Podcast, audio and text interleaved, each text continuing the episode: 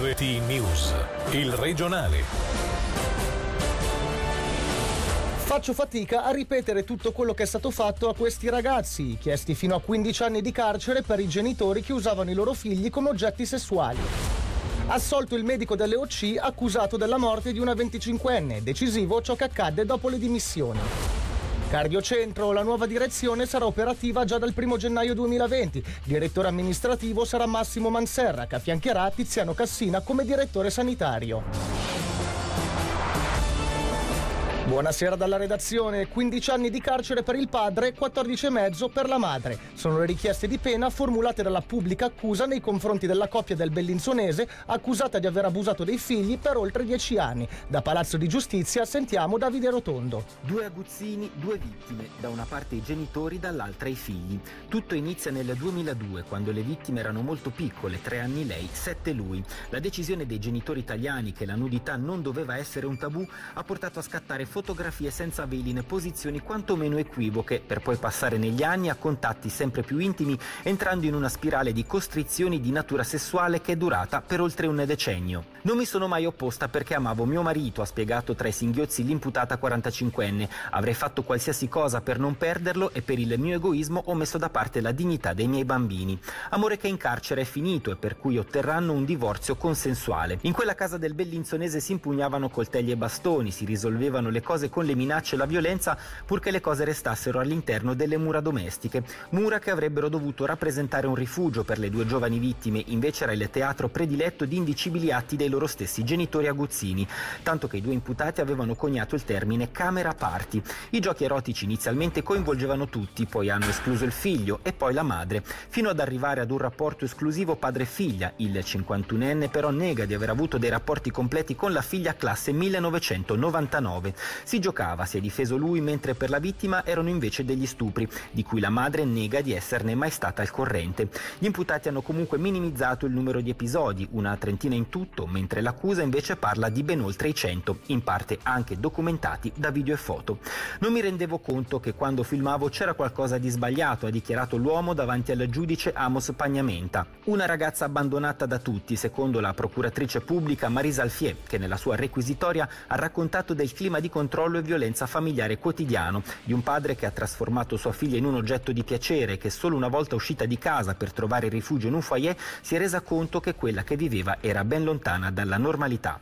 Una sofferenza indicibile provata anche dal fratello che forse, secondo l'APP, ha in parte rimosso per proteggersi. Grave, sempre secondo l'accusa, anche la colpa della madre che non ha fatto niente per proteggere il suo sangue che soffre e soffrirà ancora a lungo. Le difese si esprimeranno domani mattina.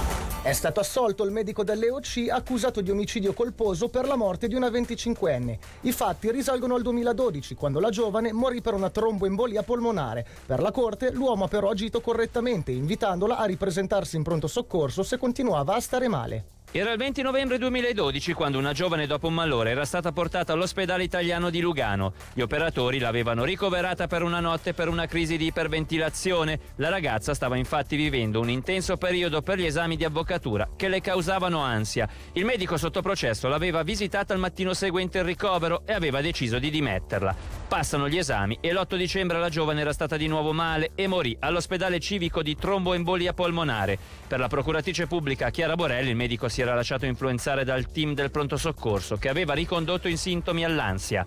Una semplice analisi del sangue avrebbe infatti evidenziato la formazione di trombi. Da qui la richiesta che era stata fatta di condanna per omicidio colposo a una pena pecuniaria sospesa con la condizionale. Il medico in aula si era invece difeso dicendo di aver fatto diverse domande alla ragazza, ma lei non aveva mai detto di accusare problemi respiratori. Mancavano quindi gli elementi necessari a indurlo a fare altri esami. La difesa aveva perciò chiesto il proscioglimento, dato che l'analisi del medico era corretta, considerando le informazioni di cui disponeva. Le notizie in breve questa sera con Alessio Fonflue. La svolta al cardiocentro già dal primo gennaio. Con il nuovo anno Massimo Manserra assumerà la conduzione amministrativa affiancandosi a Tiziano Cassina, già in carica come direttore sanitario. Il processo operativo è iniziato con l'accordo di agosto per concretizzare il passaggio dell'ospedale del cuore all'EOC. Non finirà in carcere il 22enne che insieme a tre minorenni nel 2017 appiccò il fuoco all'ex hotel La Perla di Agno. Il giovane è infatti stato condannato a 21 mesi sospesi per 4 anni. Dopo 18 anni un ticinese è di nuovo presidente di una corte del Tribunale federale. Si tratta del giudice federale Francesco Parrino, originario di Lugano, che dal 1 gennaio guiderà la seconda corte di diritto sociale. Teleton lancia una nuova campagna a favore delle persone affette da una malattia genetica rara. Fondi che saranno poi utilizzati sul territorio, in parte per il sostegno di progetti di aiuto sociale e in parte destinati invece alla ricerca. Sentiamo Michele Bertini, presidente del Comitato Teleton della Svizzera italiana. Lo scopo finale è raccogliere i fondi per aiutare le persone che si trovano colpite da una malattia o evitare, grazie alla ricerca scientifica, che queste malattie possano ancora colpire nel futuro. Per poter eh, raggiungere i nostri obiettivi abbiamo bisogno veramente del coinvolgimento di più persone possibile, di eventi, di manifestazioni, di ricorrenze, di concerti, di raccolte fondi. Insomma cerchiamo di lavorare a tappeto su tutto il territorio cantonale, dalle città alle valli e qualcosa di bello è che il Canton Ticino è proprio un territorio molto generoso. Forse non siamo il cantone più ricco della Svizzera, ma in quanto a generosità pro capite lo siamo sicuramente, è qualcosa che fa bene e fa bene sperare per il futuro.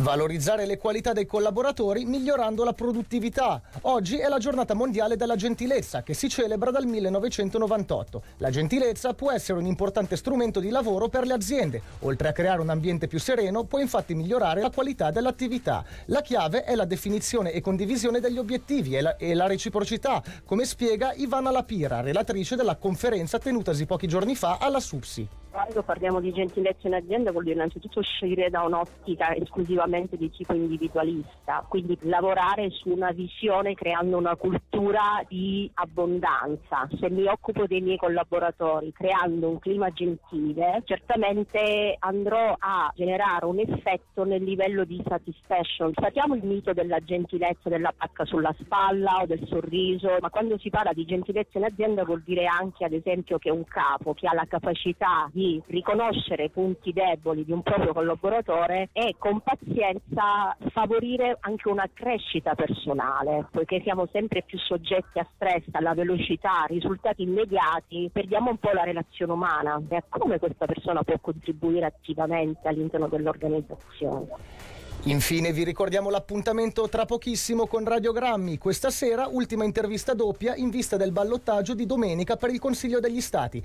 Ospiti saranno l'UDC Marco Chiesa e il PLR Giovanni Merlini. Grazie per l'attenzione dalla redazione e da Michele Sedili l'augurio di una buona serata. Il regionale di RFT, il podcast su www.radioticino.com.